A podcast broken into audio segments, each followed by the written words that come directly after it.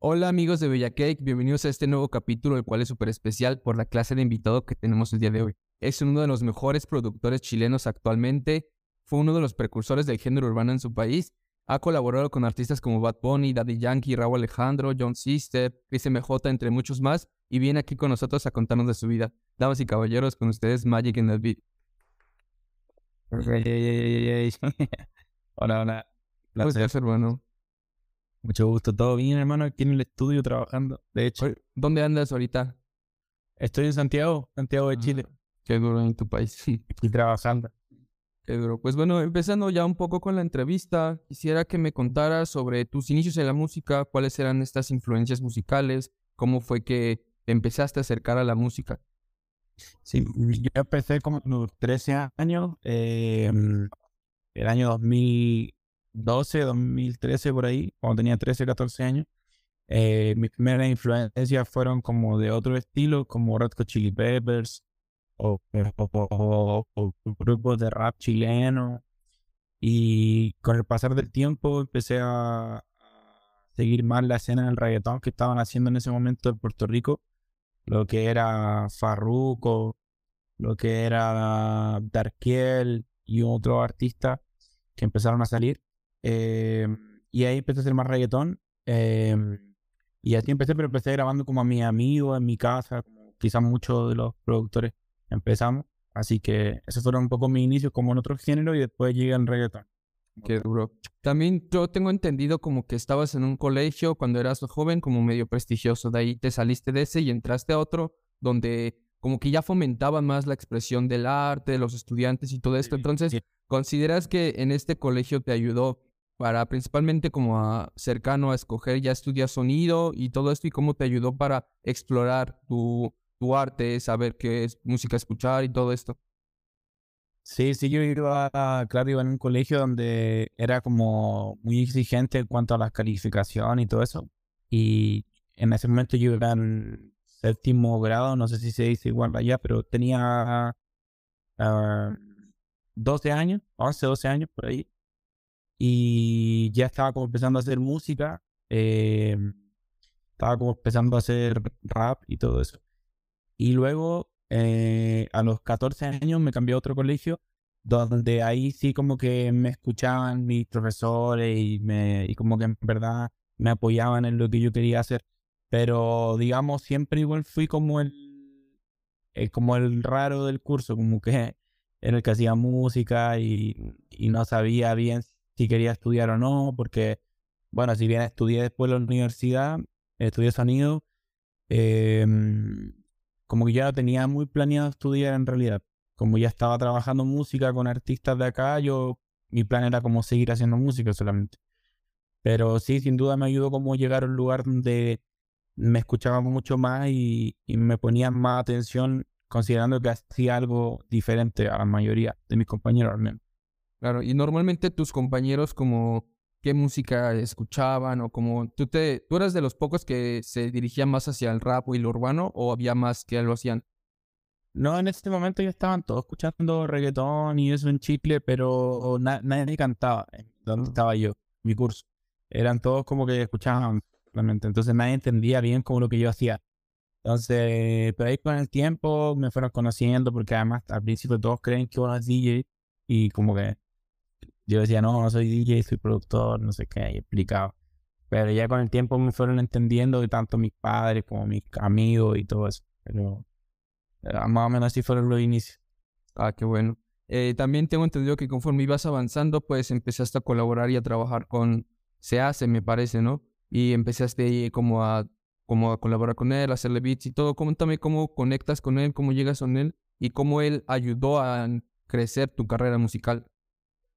Sí, yo conocí a ese por un amigo que teníamos en común, eh, que e- ese amigo mío me lo presentó y, y, mm, me acuerdo que él hacía solo trap en ese momento. No tenían, o sea, digamos, no tenían una canción de reggaetón arriba en las plataformas. Y yo le presenté como una instrumental de reggaetón y en verdad fue un gran paso porque eh, él venía del rap, ahora hacía trap, y para el mundo del rap era súper mal visto el reggaetón. Entonces fue como un paso que él dio, y al principio, claro, recibió muchos comentarios y cosas, pero la canción le fue bien para lo que era en ese momento la escena chilena, que era mucho menos conocida que ahora, eso fue como el 2018. Entonces, pero fue un paso súper importante porque gracias a él llegué a todos los demás, a Young Sister, a Polimar y a Princesa Alba, no sé, a muchos otros artistas chilenos que, que estaban surgiendo en ese momento, a Pablo Chile. Entonces, e ese fue un gran paso, conocerlo a él, me ayudó mucho. Claro, y por ejemplo también siento que te ayudó a llegar a Harry Natch, ¿no? Que ya llevaba tiempo metiéndole y todo y llegaste a él. E incluso hicieron una canción que explotó en números. Cuéntame cómo se dio, cómo lo conociste y cómo se dio esta canción de Tac, Tiki, Tac. ¿Cómo se dio, cómo, cómo se dio esto? Sí, eh, esa canción, bueno, o, o haber conocido a Harry fue porque meses antes de conocernos él había escrito una canción que se llamaba Una M y a mí me gustaba mucho la canción y como que le estaba yendo bien, pero todo muy local, como te digo, como que en ese tiempo no éramos, no habían canciones que salieran de Chile, era todo como local. Y a mí me gustaba ese tema y yo le hablé y le dije, hermano, me gusta mucho tu música, me gusta este tema, juntémonos. Ahí nos juntamos en un home studio así muy casero y ahí hicimos tiki pero no pensábamos lo que iba a pasar, sino que la canción salió en 2019 y no pasó nada durante todo un año, como que quedó ahí. Y como el 2020, cuando ya explotó TikTok y todo eso acá en Chile con la pandemia, eh, alguien hizo un, un tren, no sé quién, nunca supe, y la canción se pegó así mundial. Y fue como la primera canción mía mundial y como la primera canción chilena de reggaetón que se pegaba por un TikTok, porque justo en ese momento recién estaba TikTok como volviéndose más mundial o más viral. Entonces, claro, fue una explosión gigante y fue mi primera experiencia con, con el éxito de esa manera, digamos, por los números. Sí, es que esa canción sí sonó en todos lados, incluso acá en México, pues sonó muchísimo esa canción. Y ya cuando te pones a investigar quién la produjo, y ah, no, pues quién es Magic en el beat, ¿no? Y como que ya te remonta a buscarte y todo esto, ¿no? Sí. Y pues ahorita ya igual ya, ya supera casi las 300 millones en Spotify, entonces sí fue un tema que cambió bastante, ¿no? Sí, fue muy grande, fue, fue de los primeros temas muy grandes en Chile. Qué duro. Y también tengo entendido que parte o gracias a ese tema es que llegas a Rimas. ¿Cómo fue que conectaste con Noah Sad? ¿Cómo lo contactaste? ¿Y cómo fue todo esto para firmar con Rimas Entertainment? Sí, en realidad él, él empezó a ver lo que estaba pasando en Chile porque empezó a ver a Paloma Mami, a Pablo Chile. Y entonces como que vino para acá a poner los ojos acá y estuvo como tres días y en esos tres días eh, hizo reuniones como con todo el género chileno, de hecho con CAS también, conmigo y con muchos artistas más y productores. Y ahí nos conocimos, le mostré mi música y le gustó y me dijo, mira, me gustaría que fuera parte de Rima. Y ahí firmé con ellos como el 2020, 2020, 2021, no me acuerdo la verdad, pero por ahí, en esa época. Y, y bueno, de ahí pasó un par de años y, y vino lo de Benito, pues un año, un año y medio. Pero sí, esa fue la, la experiencia. Qué duro. Me comentabas esto de, pues, de Bad Bunny, ¿no? Cuéntame, pues, cuando sale el álbum, hay una canción que es un coco y cuando checas los créditos sales tú como productor junto a Mac y La Paciencia. En el momento en el que sale, tú lo promocionas en Instagram y subes una captura que le tiraste DM en 2020, donde, ¿sabes qué? Yo voy a colaborar contigo. Y se cumple para un coco.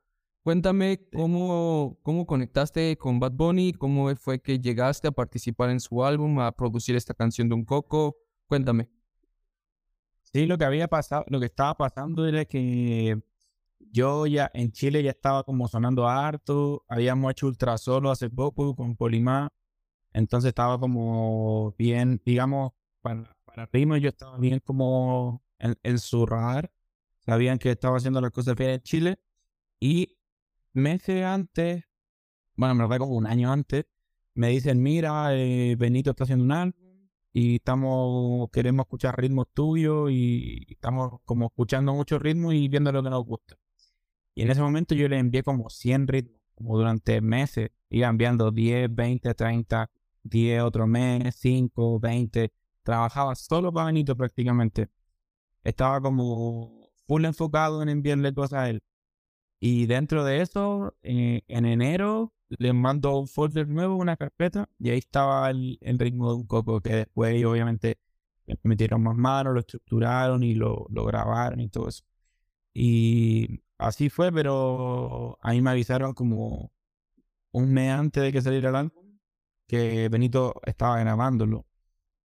Y después me avisaron el día antes, como mira, el álbum sale en tres días más, va en el álbum, aquí está todo. Ahí la canción se llama Tanto, tienes que firmar esto, no sé qué. Pero fue súper rápido, entonces fue una experiencia muy loca. Es duro, pues, eh, y qué duro que justamente ya hayas estado en el radar de rimas y que hayas llegado a Bad Bunny en este aspecto, porque también leí por ahí que ya habías como, antes le habías enviado muchos ritmos y como que había rumores de que ibas a salir como en algo de yo hago lo que me da la gana, pero al final no, no salió nada. Y pues qué bueno que se logró ya con un verano sin ti, que sabemos todo el impacto que ha tenido en la música latina, con los números y todo, y los reconocimientos. ¿Tú cómo te sentiste ahorita con que ya tiene el Grammy americano, Latin Grammy, que ya es el álbum en español, no has escuchado en la historia de Spotify? Cuéntame todo esto, tú participar ahí, cómo te sientes y todo. En realidad yo como que intento siempre mantenerme como alejado de, de la estadística porque es como a mí como para mi, para mi concentración creativa como que me distrae un poco. Y siento que eso es lo que hace que yo me mantenga enfocado, como que nunca estoy pensando en lo que va a pasar o en los números que va a tener. Solo estoy pensando en hacer música que me guste. Ahora mismo estoy grabando con, un chico que, es nuevo en Chile. Eh, no es muy conocido como a nivel mundial, pero siempre estoy como escuchando música nueva y haciendo música que me gusta. Entonces creo que Obviamente estoy muy feliz por el impacto que ha tenido el álbum y el Grammy y todo eso, pero me intento mantener siempre como aquí en mi estudio y o donde esté y haciendo música, como para que es, esa, esa, esos triunfos y esas luces no me nublen mi creatividad. Claro, sí, pues es, a veces es importante como mantenerte como los pies en la tierra, de que debo de seguir trabajando y debo de seguir haciéndolo como por la música. Has trabajado muchísimo con Polima West Coast. ¿Cómo conectas con él y cómo llegas con él a trabajar? ¿Cómo lo conoces y todo? Bueno, yo conocí a Polima el año 2018 por cosas acá de... Bueno, por irse de hecho, entre medio. Eh, y empezamos a trabajar su proyecto el año 2018-2019 y empezamos a soltar mucha música y fuimos como creando un sonido y una amistad, obviamente, que Poli es uno de, mis amigos de la música, mis pocos amigos de la música. Entonces, fuimos creando una relación más especial. él conoce a mi familia, yo conozco a la de él. Hemos pasado navidades juntos, hemos viajado, hemos pasado cosas como muy de amigos. Entonces, fuimos desarrollando una cercanía y un sonido. Y, y bueno, obviamente, hasta que llegó el momento que hicimos Ultra Solo y que todo el mundo nos conoció como nosotros, pero llevamos hartos años trabajando ya. Cuéntame la historia de Ultrasolo, porque pues el tema eh, principal se rompió y el remix ni se diga. O cuéntame primero el tema principal y posteriormente sobre el remix, cómo se dio, cómo tú como productor, cómo lo hiciste, cuéntame. Sí, esta canción la hicimos en Argentina. Eh, estábamos de viaje allá, grabando temas con artistas de allá, pero casualmente eh, justo fue para el COVID, entonces muchos de ellos estaban contagiados, entonces no pudimos juntarnos. Entonces solo íbamos al estudio nosotros dos y justo fue para Navidad, entonces estábamos como en ese mood de que estábamos solos y que lejos de la familia y todo eso en fechas familiares, entonces creo que de ahí nació como la inspiración que no nos dimos cuenta en verdad, solo nos metimos al estudio como un día más y, y yo empecé a hacer el beat y yo tenía la idea de hacer una canción más rápida, más rápida de normal, eh, para ver qué pasaba, como para innovar. Y, y pero nada, Poli se suelta el, el, intro de una, lo tiró de una, la primera. Y cuando hizo el coro ya yo le me acuerdo que nos miramos y los dos sabíamos que era un éxito así mundial, porque en verdad nunca habíamos escuchado algo así. En la letra estaba muy eh, muy íntima, como que muy, como que te llenaba. Eh, y digamos, la canción en sí era muy bailable y tenía de todo un poco, entonces sabíamos que era un éxito, solo teníamos miedo de que saliera en el momento equivocado, porque en ese momento en Chile estaba sonando otra música, más perreo o más explícito. Entonces nosotros estábamos haciendo algo nada que ver, pero por suerte funcionó súper bien. Eh, después hicimos el remix con De La Ghetto, Paloma eh, y Fate. Y bueno, el original también con Pailita y el remix también. Eh, y nada, fue una experiencia súper nítida, como que trabajamos con artistas súper grandes y fue igual fue un desafío como que, que a todos les gustara, como que todos quedaran contentos porque eran cinco artistas. Eh, donde no es fácil estructurar una canción de cinco artistas para que no dure nueve minutos. Entonces tuvimos como que ordenar todo muy bien, conversar con cada uno, porque hubieron partes que cortamos, que eliminamos, pero era para que todo calzara, digamos, de la mejor forma. Y es de los pocos remix para mí personalmente que superan a la canción original. Eh, creo que no hay tantos remix en, el género urbano que superan a la canción original. Obviamente hay otros, pero creo que usualmente pasa que uno lo escucha y dice como, pucha, quitaron esto o hubieran dejado esto. Entonces como que desde que empezamos a contarlo yo le dije a Poli, mira, el intro no lo podemos sacar, el coro obviamente no lo podemos sacar y esta parte tampoco la podemos sacar. Todo lo demás que sea nuevo, que entre, pero no podemos eliminar esto porque es la esencia de la canción y es lo que a la gente más le gusta. Entonces, eh, la parte de Pailita que dice pura poesía, una noche te dedicaría, también esa, digamos, o sea, él quería sacarle, poner otra cosa. Y ahí le dijimos, hermano, eso tiene que estar, tiene que estar. Porque era lo que la gente más cantaba en los shows, la parte de. Entonces, a eso me refiero, que de repente uno escucha un remix y dice, muchas, quitaron esa parte. Eh, así que creo que se logró un remix tremendo y me encanta esa canción desde que la hicimos. Sí, la verdad es que pues está durísimo en números igual, fue, y de hecho tiene el récord en Chile, que es la canción que más se ha escuchado en un solo día en Spotify. Entonces creo que se demuestran tanto en números como en calidad que este remix rompió. Igual los artistas que estuvieron todos rompieron en su verso y pues para mí es de mis remix favoritos del año pasado, si no es que el mejor. Creo que sí, como tú lo dices, sí supera al original y me, me gusta mucho ese remix. Creo que es muy bueno. Gracias. Gracias. Tú como productor, ¿cuáles son tus desafíos o retos? Ahorita ya me comentaste un poco, pero quisiera que me explicaras un poco más. Ahora hacer los remix, porque por ejemplo ahorita están explotando muchos remix, Marisola remix, este, la, la terapia. Es, es, eh, ¿Cómo le haces tú como productor? A, ¿Sabes qué? Vamos a hacerle un remix. ¿Cambias cosas? ¿Le metes? ¿Cómo le haces tú como productor para esto? Sí, yo soy más como de que lo que te digo, tanto como en el beat como en las voces, yo siempre digo, mira, ¿qué es lo mejor que tiene esta canción? ¿Qué es lo que no podemos eliminar? Ya, este sonido, este verso, esta, no sé, este efecto. Entonces me armo mentalmente un, digamos, una estrategia de decir, ya, esto no lo podemos tocar y de aquí a aquí podemos innovar y podemos hacer una locura nueva. Pero como que me voy estructurando de esa forma.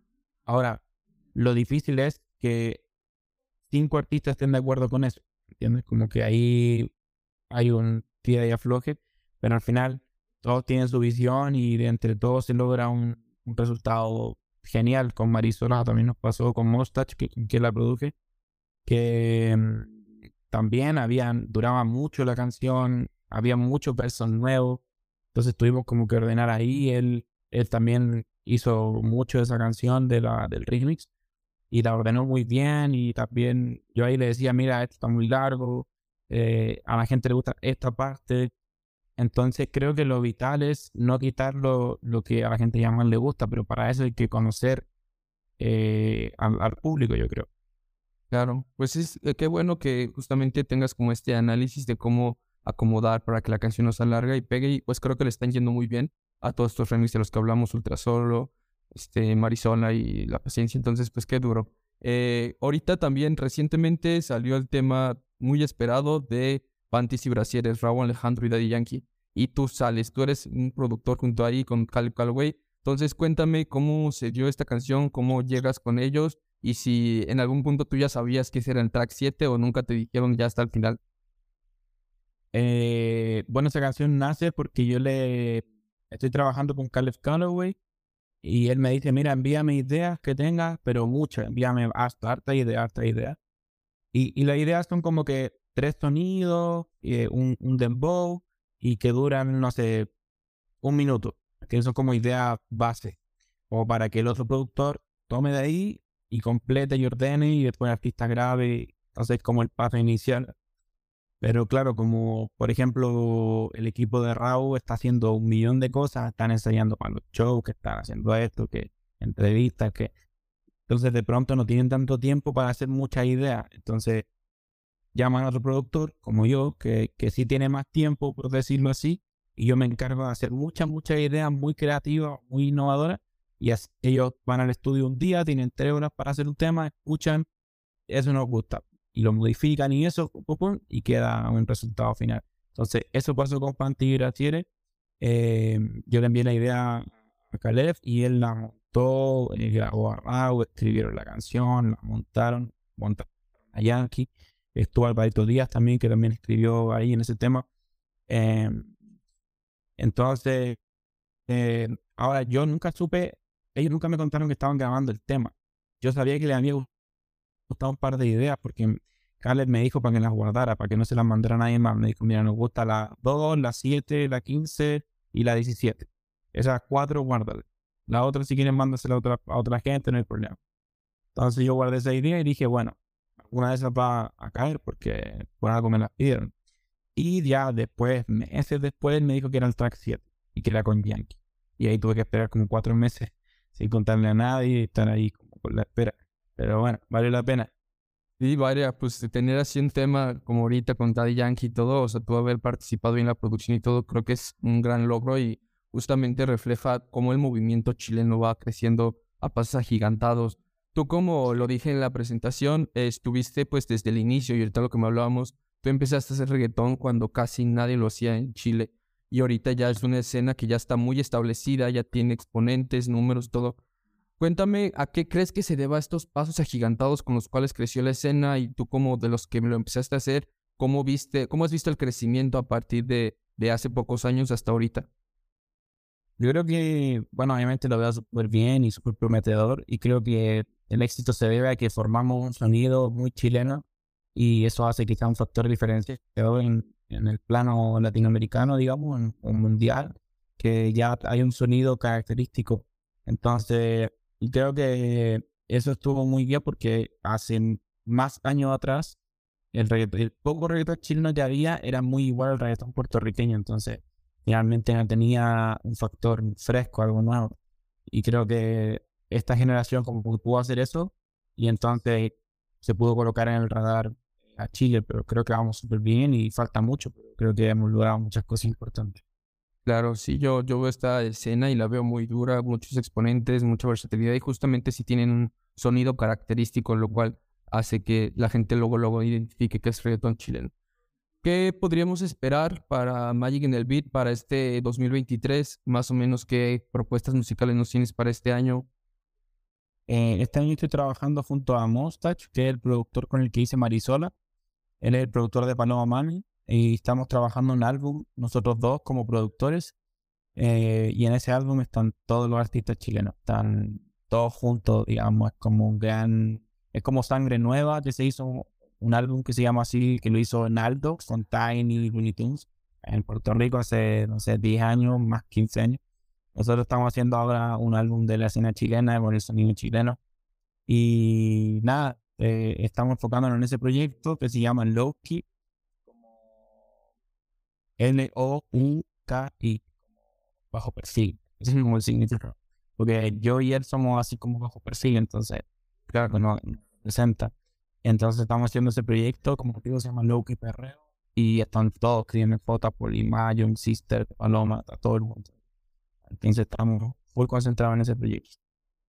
Qué bueno, yo, yo sé que este proyecto va a romper, como me lo comentas, van a estar todos ahí y va, va, va a ser mundial ese proyecto. Espero escucharlo pronto y pues ya para terminar, ¿algún consejo, recomendación que le quisieras hacer a los jóvenes que están empezando a producir, a comenzar esto de beatmakers, todo esto? Eh, siga sus sueños, eso es lo más importante en la vida. Y lo segundo, trabajen, eh, trabajen realmente, trabajen mucho porque esto, si bien es entretenido y uno está con los amigos y la música y lo pasa bien, eh, em, lo más importante es trabajar más que cualquier otro, porque eso es lo que hace la diferencia. o el que trabaja más, el que avanza más. y por supuesto trabajen en equipo, tengan su equipo y, y sus pares y, y estén con la gente que les da buena vibra, eh, sigan su corazón y hagan lo que les gusta, pero como te digo, lo más importante para mí o lo que yo más pienso es que lo, lo más importante es trabajar mucho, mucho, mucho, mucho, porque es la única forma de progresar. Entonces que trabajen mucho, que sigan sus sueños y que hagan esto con amor sobre todo. Pues qué duro, aquí ya lo escucharon de Magic and the Beat. Y te agradezco aquí la oportunidad. Acá en México, pues te esperamos a lo mejor algún día vengas a colaborar con artistas o algo por el estilo. Y pues gracias. Listo, hermano, muchas gracias. Gracias a ti.